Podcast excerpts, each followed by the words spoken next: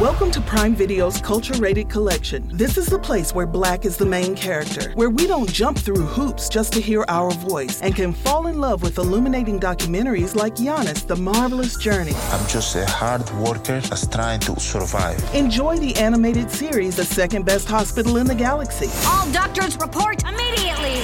where we dive into something new like the latest season of Them, The Scare, and the award winning American fiction. Welcome home, baby. Or add to the experience by buying or renting the biopic of a legend, Bob Marley, One Love. I want my music to unify people. And add on channels like Paramount Plus and STARZ to bask in nostalgia with Beverly Hills Cop This is the cleanest police car I've ever been in in my life. and BMF. We about to take over the whole nation. Explore Prime Video's culture rated collection and enjoy old school greats and new school hits. Prime Video. Find your happy place. Restrictions apply. See Amazon.com slash Amazon Prime for details. You know how to book flights and hotels. All you're missing is a tool to plan the travel experiences you'll have once you arrive. That's why you need Viator. Book guided tours, excursions, and more in one place. There are over 300,000 travel experiences to choose from, so you can find something for everyone. And Viator offers free cancellation and 24 7 customer support for worry free travel. Download the Viator app now and use code Viator10 for 10% off your first booking in the app. Find travel experiences for you. Do more with Viator.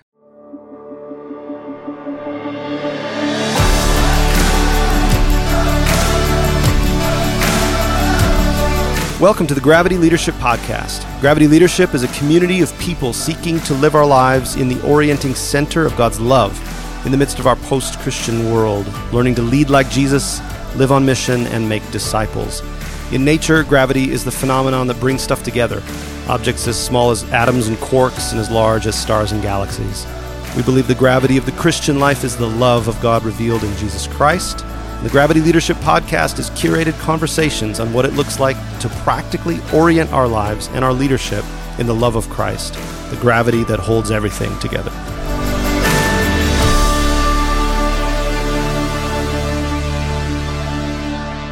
This is the Gravity Leadership Podcast. Welcome. It's good try.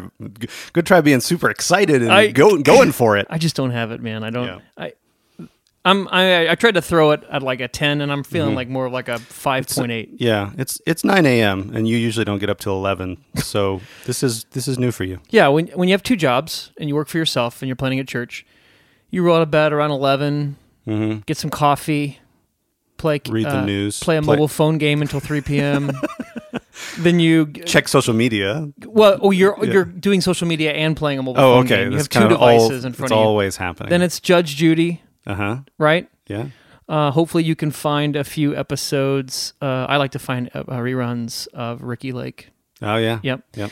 And then you know you gotta. Get the kids to bed. Well, then you gotta talk to your wife while she makes dinner.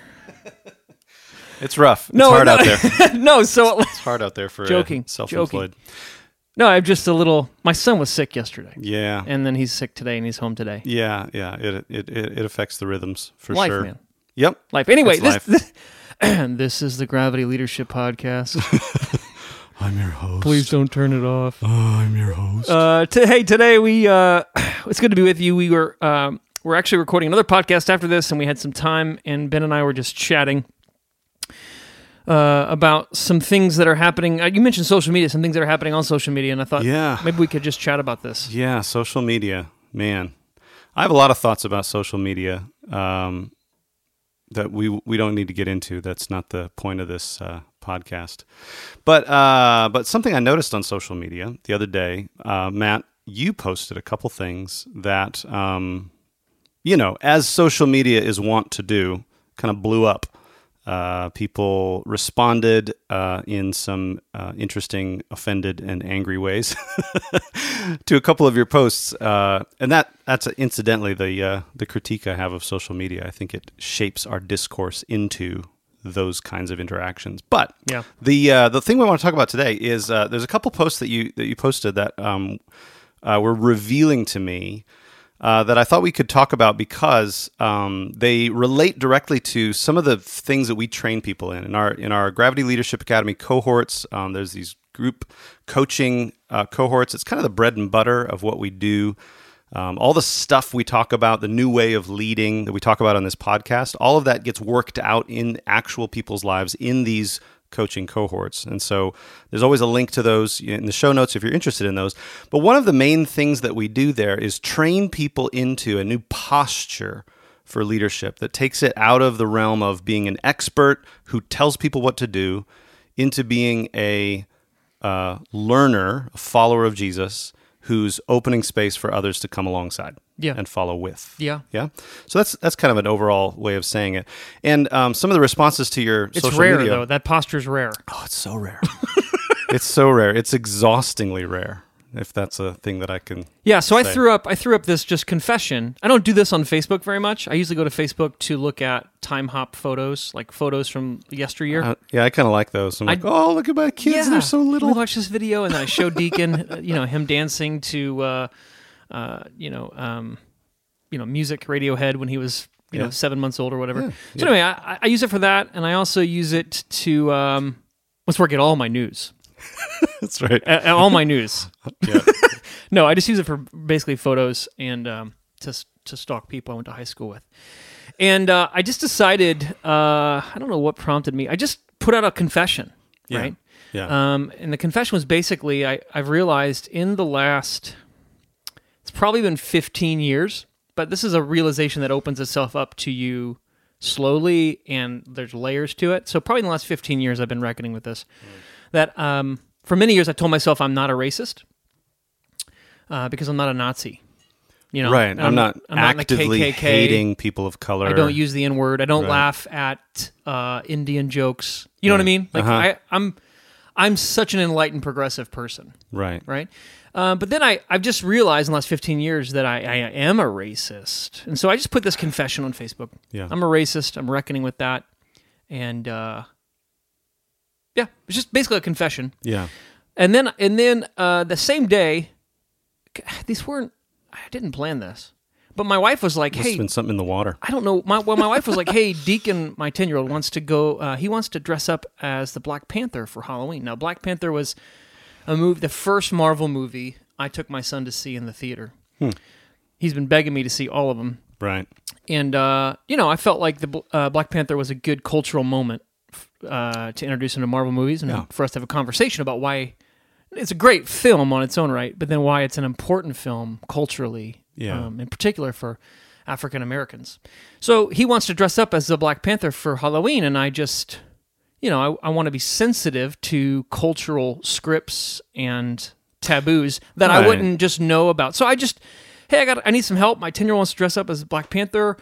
Uh, would this cause offense to you, if uh, or Okay, anyone else? especially people of color Yeah. or like you know African Americans. Like, help me understand if this is if I'm not seeing something about how this would be Yeah. cultural appropriation or something like that. Yes. Right? Yeah. So I threw up this confession and a question. Um, and uh, then the next day, I listed five observations from the 100 plus comments I got on both of those threads. Just observations about how uh, quickly how people of color uh, really deeply appreciate, include um, specifically African Americans, black sisters and brothers, really appreciate when white people talk about racism. Like they, Yeah. you know, yeah. um, and two, like how white people, in particular white Christians, really have a hard time with it. Like there's just this all kinds a of hard stuff. time talking about it, right? Yeah, you're saying like even bringing it up. Like the thing I the thing I noticed was that um, there were people who were offended and angry that you even brought up the question of whether or not your son should uh, dress up as Black Panther for Halloween. They they were like, why are we even asking this question? It's ridiculous It's that you should even have to ask that question. Right, right, right. Which is uh, which is uh, the thing I noticed was that was a very stark contrast from the people of color who responded, who were uh, by and large, uh, as far as the comments I saw, I don't I don't think I saw the whole thing, but uh, deeply appreciative that you asked the question. And, and by and large, the ones that I saw were like, I- I don't think it'd be a problem, but thank you for asking. Yeah. I appreciate that you thought to ask, that you thought to, you know, think like maybe there would be something that I'm not seeing and please help me see something that I can't see or learn something I don't know. Well, I I don't come by that honestly because I, like many of us, just trust that what I see and how I perceive is sort of this, you know, given. It's reality. It's self-evident. I'm looking at reality. I'm looking at reality in a self-evidential way, Mm-hmm. and so, sh- like, and you would also share my assumptions and my frames, Yeah. and my of courses and obviously's, yeah. right? And if you don't, then you're, you're- wrong, you're you're wrong. right? yeah, yeah. right. yeah. Um, Or, you know, even more than wrong, like there's there's anger in You're it, right? There's offenses. Yeah. There- there's offense in it because there's some sort of challenge to the way that I'm seeing the world in, inherent in your question. And that's the interesting thing is I'm I'm trying to like I'm as I get older I'm trying to cause less offense. And in trying to cause less offense and maybe owning the way I have offended, I'm offending other people. D- Different people, new people yeah, now. new people, right? Yeah, yeah, yeah. yeah, totally, totally. Um, yeah, it's fascinating. And, you know, because confessing you're uh, racist, I, f- I found that one interesting. Because, you know, don't hear what Matt isn't saying. He has not become a Nazi or anything like that. Well, so But- yeah, let me say it this way. Yeah. Um, and I didn't, you know, you can't say everything everything in a Facebook post, but saying that I am a racist doesn't mean I'm also not an anti-racist. Right. I think right. the only way to become a person who can say I am a racist is to be anti-racist. Right. Like you have to begin to notice and listen and uh, and reckon with the racial history, the racialized history of America, in particular Western culture. It goes, Yeah. it predates America. Yeah. And then you have to like become like virulently. I mean, as a Christian, I'm virulently against the uh, uh, the dehumanizing yes. effect and Yes. injustice of racism, right? But then, like, you have to be anti-racist in order to reckon with the fact that you are a racist. Yeah, yeah. In in the predominant imagination, I think the two options are either I am not a racist, which means I'm against this and this shouldn't happen, or I am a racist, which means I think white people should be in charge. right? When when in actuality, the only way to actually reckon with the reality of it is to embrace basically uh, both your own basically to embrace like oh i think this is terrible and it should stop and it lives in me and i'm i'm not going to be able to actually reckon with it stopping until i can see how it operates in my own life in ways that i heretofore haven't seen Yeah. So what what we wanted to talk about today was the kind of uh, the way of engaging the world, the posture of like what like how does being a person with power and in Western culture, particularly American Western culture, uh, if you're a white man, you have tons of cultural cachet, tons of cultural power, even if you're poor, even if you're not an elected official. yeah even Right. if you had a hard time growing up even if you had a hard time growing up. I mean, I came from a single parent household. We were dirt poor. Right. Uh, I was I was raised Roman Catholic and got the der- derisive ire from my Baptist friends. You know, I was picked on as a kid. Like I was bullied, right? Right, I ran away from school at one point. I still grew up with white privilege. right like Right. none of that diminishes the systemic cultural power that I carry just from being a white man. Right. Right. So we notice there, there's there's ways that forms and shapes us to engage in the world as persons. Right, right. So we we just learn, and we come by it honestly. But we just learn that this is how you get things done. This is how uh, people respond to you um, when you when you do this thing or that thing. And by and large, the the script for white men uh, has been that you are in charge, and you can expect uh, that other people will um, s- will have to defer to the way that you see the world Yes. and your uh, scripts about what leadership looks like, other, other people will adapt and uh, to to your perspective because you're you're seeing things like they are. Yes, and so one of the things I'm realizing as a white dude is that uh, people of color, minorities, uh, women, right, people on the outside of sort of the hegemony of white male kind of leadership or power in our culture, they have to develop cultural tools and Yeah. conceptual tools that enable them to listen, Yeah, to defer, Yeah. to adapt, Yeah. to um, not center themselves because they're not centered. Other people are centering, Right. like you and I are centering ourselves. And so they have to figure out how to honor and defer and submit and listen as a way of life, as a survival yeah tactic. their life and and literally for uh for women and um and people of color literally their life depends on them learning to do those things Yes. And so they have these tools that enable them to, like, they develop empathy because empathy is a survival mechanism. If I'm not able to connect with the man who, or, or the dude who's in charge and figure out how he's feeling and, and what's going on with him, I can be in danger. yes Danger. Yeah. Here's the he- uh, So God bless them, right? God bless that survival Yes. technique. But here's the detriment to you and I. We don't have to do that. right There's nothing necessary uh, Our life- culturally our life doesn't depend on it generally speaking, our life doesn't depend on having to listen adapt defer assuage, learn manage, you know, like all this Yeah. kind of stuff. And Yeah. so we're, at, I, I think we're at a deficiency culturally. We don't know how to listen. yeah yeah You know what I mean? Yeah. Like we just assert that's wrong. Yeah. Yeah, that's how we've learned how to deal with uh, you know, problems, right? Rather than help me help me understand more about what you're seeing or why this upsets you or so some of those some of those uh, you're right. We we are at a deficiency. Um, I mean and this comes back to what we're talking about with our with our Gravity Leadership Academy cohorts. Like this is why one of our major projects has been like how do we actually train people into this? Because this isn't just necessary because of the Me Too movement, or Right. it's not just necessary because you know people are waking up to systemic i- injustice and white privilege and all this kind of stuff. It's not necessary just because there's something happening in culture. It's necessary because this is the way of leadership that Jesus shows us that that he abolishes these status games and these hierarchies Yes. and people dominating one another and he says no you you're it's there's a mutuality Yes. about my kingdom that I want you to learn and white men are really bad at it because our life has not depended on learning it Well, we're also really bad at it because we benefit the most from it. So the people in Jesus' day who benefited the most from the social hierarchy Right. were the people who killed him yes because he was attempting to undo that. Right right? Yeah. Uh, it's the same today. Yeah. So, like you and I, uh, and you know, if if you're a white person listening and you want to identify with this, great.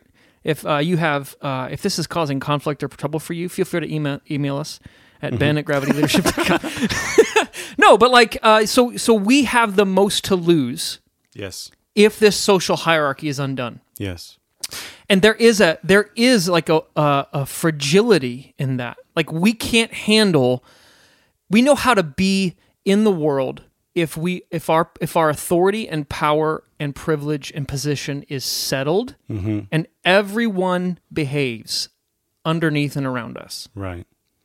If you know like uh there's you- you'll see this in our culture like there's this there's this culture of respectability that my black brothers and sisters talk about where th- there's a way of behaving as a black person Yeah. that's respectable right. I.e. they defer they act white they they check off all the cultural boxes that white culture says uh, lead to a life of of goodness and health and propriety et cetera et cetera. Yeah. right? So but that's based upon this this cultural script that we've foisted from this social hierarchy. Yeah. right? And if that gets challenged may, maybe the pinnacle of what it means to be a black person in america isn't to be respectable to white people. Right like Right. just maybe Yeah. right then you know uh, uh, white people lose their biscuit yeah and that, that kind of happened on my and Yeah. social media Yeah, yeah, and uh, I mean, like again, we come by it honestly. I, I I doubt many of those people sort of realized what was happening in them when when that happened. But I but I think you're right that there's uh, I think fragility is a good word for it because there's almost this uh, edifice, this this construction that we've built up that we it's like inherently we know it's it's it's a house of cards. And that if people don't kind of behave in the ways that are prescribed by it that it'll come tumbling down. And we don't we don't know who we would be. We don't know how we would be without it. Yeah so this for me yeah. So and i I'm I'm implicated in all this. So when I talk about white people, like I'm talking about myself, Mm-hmm. right? So I'm not um, we're not pointing fingers, Yeah. right? We're we're owning this. Right. Um, but this really came home to me 10 years ago. I went on this trip called the Sankofa Journey. And um, there's many different ways that this happens uh, around the world, but the way it happened for me is um, people from my college, my, I was in seminary and there were some undergraduates in college at the seminary. And we got on a bus and drove down to the south and visited a bunch of civil rights sites. You know, the uh, hotel in Memphis where Martin Luther King was shot, the Selma Bridge, et cetera, et cetera. We visited about six or seven sites over a week, and we paired up. So there was a a, a black undergraduate student uh, that I was paired up with, and we we basically were roommates. We sat together on the bus. We got to know each other, et cetera, et cetera. And we would go to these different memorials, these different museums, and we would basically process out loud what we were seeing and how we were seeing it. And I remember this is 10 years ago. I'm a grown man um, at the time. I remember repeatedly having my mind blown. Like, not only was um, Winston seeing things I didn't see, mm-hmm. but he was naming things that made me upset, angry, scared, defen- oh, defensive. Hmm. Like I wanted to re-explain what he was sharing to like make it more palatable and fair, right? I wanted I mean I I I can remember exact words I said which were hmm. basically like what about? and don't forget and uh, let's make this equal, right? And Yeah. and all of it, all of it, he helped me see was like this white fragility that's defensive. I, like I can't be the only one wrong, right? Right. Somebody else has to be wrong with me, otherwise, like I'm devastated. Yeah. It's not fair. It's not We can't- fair. We can't talk about it. Yeah. Yeah. I, And I that re- changed my life. Like it really changed yeah, my life. Yeah. Going through going through those things rather than I mean the the the gift there is that you didn't stay sort of rigidly in your whatabouts and your not all white men. And you know what I mean? Like that that there was some some sort of softening that happened for you. Even even though in the moment you're you're narrating experiencing this defensiveness this uh, anger this uh, fragility Well, honestly, it was something that started to come undone. Yeah, honestly, it was these black brothers and sisters on this trip with me who they they primarily weren't concerned about easing my anxiety. which is part of the script right? Oh my gosh, Yeah, yeah. yeah. So a respectable black person goes out of their bends over backwards to ease white anxiety, yeah yeah right? yeah Um, and they didn't do it, yeah which I'm so thankful for. Like honestly, saved my life. yeah I'm so thankful for it. Uh, but it also helped, you know, this is my story. You have a story too, Ben. Helped me craft an imagination for it, it wasn't that I necessarily wanted to be racist, it's that the way that I conceived of and thought of and entered the world left me no choice but to be racist. Yeah. Yeah, there's no right. You can't escape it. No, Right. my this part of my conceptual tools, my frames, my lenses. Yeah. Like I was, I was assured that all of the blind spots and prejudices and bias I had would remain untouched. Yeah. Yeah, totally. I mean that there's there's a lot we could talk about there with in terms of like systemic uh, sin or social the way that the way that sin and uh, the way that sin gets embedded not just into individuals who have bad desires, but into people just through the social environments we grow up in. Yeah. Right. Right. Just the way that we see the world. Um, I remember my uh, my wife told me uh, the other day that uh, she saw a post. I can't remember who it was from. Oh, you know what? I think it was from Brene Brown. Uh, so she does a lot of work with you know shame, that kind of thing. Never heard of it. Um, but she said uh, if we're really going to deal with something like this, we're, if we're really going to deal with the racial issues in this country, uh, we had we need to be ready for a shame storm like we've never experienced. And I, that sort of named for me, I think what what we as white people experience when our racism is uncovered is shame.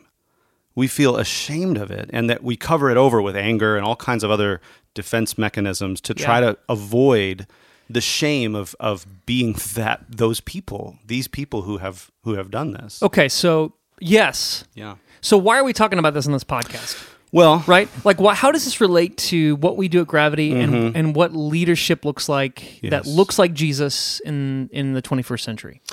Yeah. Well, mentioned it at the beginning, but um, again, one of the one of the basic postures that we need to learn if we're going to lead like Jesus. It's one of the phrases we use. We want to learn how to lead like Jesus. So, what did he do in the Gospels? What did he tell his disciples? What do we see the early church modeling and, and manifesting? Uh, and one of the main postures is is leading as someone who is listening, leading as someone who is repenting, leading as someone who is uh, simply following Jesus, allowing Jesus to work in my life, and then opening space for others to get in on that or uh, or see that and make the choices they will. Um, that that posture, you said it earlier, it was really rare, and it is. But that posture is, uh, I feel like it, it it is the key to actually learning how to bear kingdom fruit in our lives. A listening, repenting posture. Yes, Yeah. listening, repenting, being willing to uh, be wrong, and realizing that that's no threat to my leadership or my identity. In fact, if I am wrong, realizing that I am wrong is the best thing that could happen to me today. yeah, Not not confirming that I've been right all along. right, That's not the best thing that could happen to me today. right.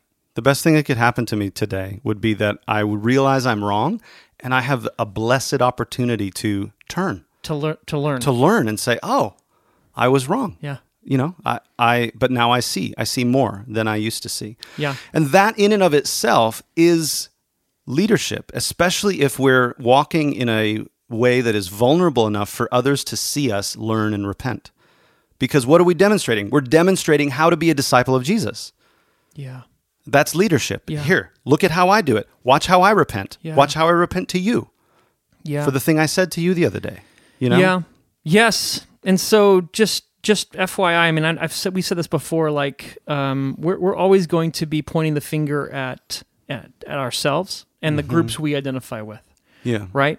So Right. right. So we're doing this. We did the series on men and women, yeah and and uh, there probably are a lot of ways that women need to repent, but Sure. we're not women, no and we're not going to point fingers at them right in this church culture Right. as dudes and Yeah. tell them how they need to get things straight. Yeah. Right? So there probably are issues in the black community, the Latino community, the indigenous community Sure. of things that they have wrong or you know things they're they're doing that are unhelpful. Sure. But like let's clean our own house. yeah Like I want to get more cranked up about my stuff mm-hmm. than I do about their stuff yeah and like may, maybe maybe then like our our chance our the permission that we give as we repent creates uh freedom for other people to own their wrong too yeah right and it's a it's a more solid place to stand. Like you lose, I I, I can tell you, and we don't have time to get into stories uh, anymore. We don't want to end the podcast here, but um,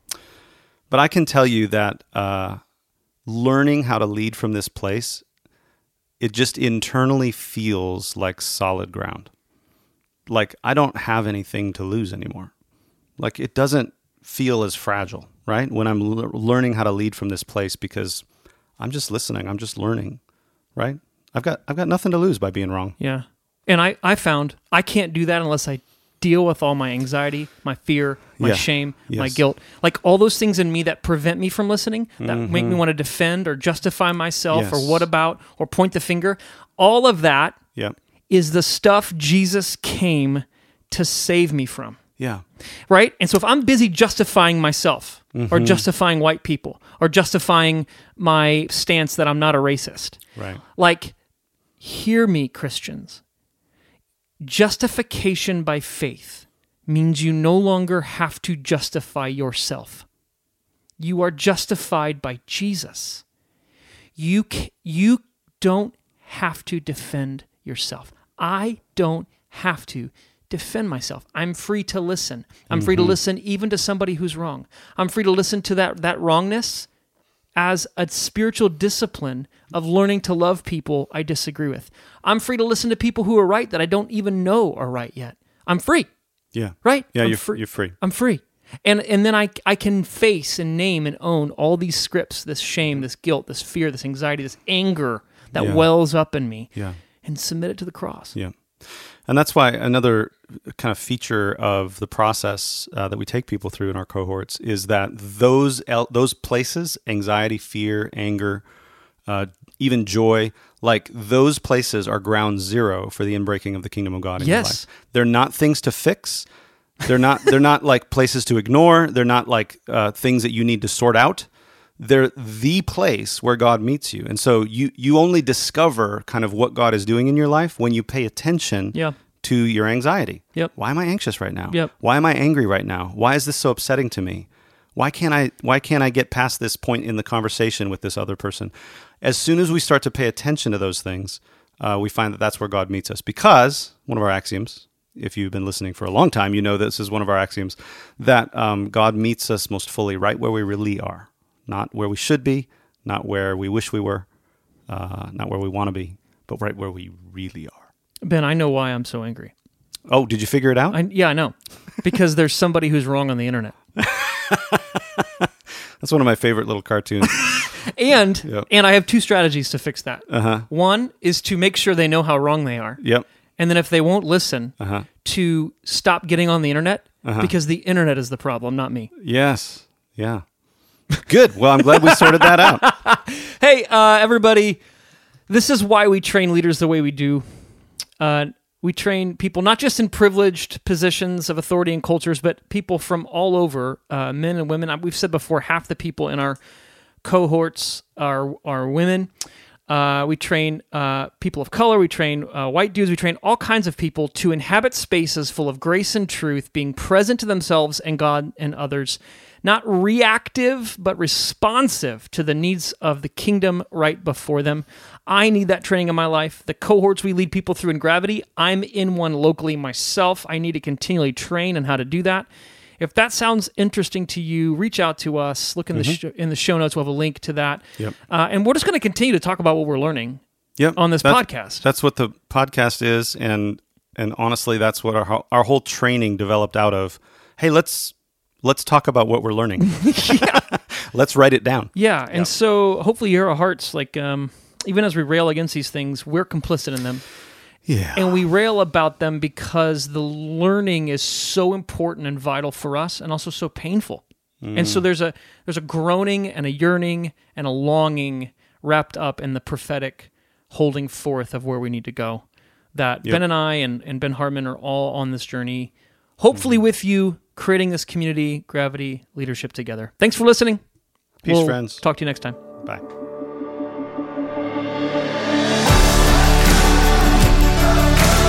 Thanks for joining us for this episode of the Gravity Leadership Podcast. If you found it helpful, please let us know by leaving a rating and review on iTunes or wherever you review podcasts. You can also email us at podcast at gravityleadership.com to ask a question or suggest a topic for a future episode.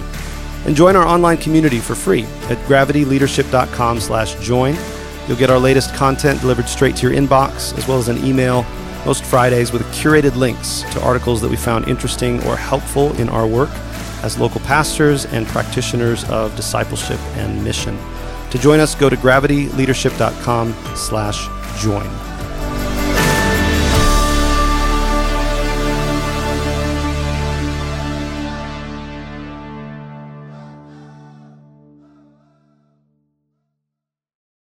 This is the place where black is the main character, where we dive into something new like the latest season of Them, The Scare, and the award winning American fiction. Or add to the experience by buying or renting the biopic of a legend, Bob Marley, One Love. And add on channels like Paramount Plus and STARZ to bask in nostalgia with Beverly Hills Cop and BMF. Explore Prime Video's culture rated collection and enjoy old school greats and new school hits. Restrictions apply. See Amazon.com slash Amazon Prime for details.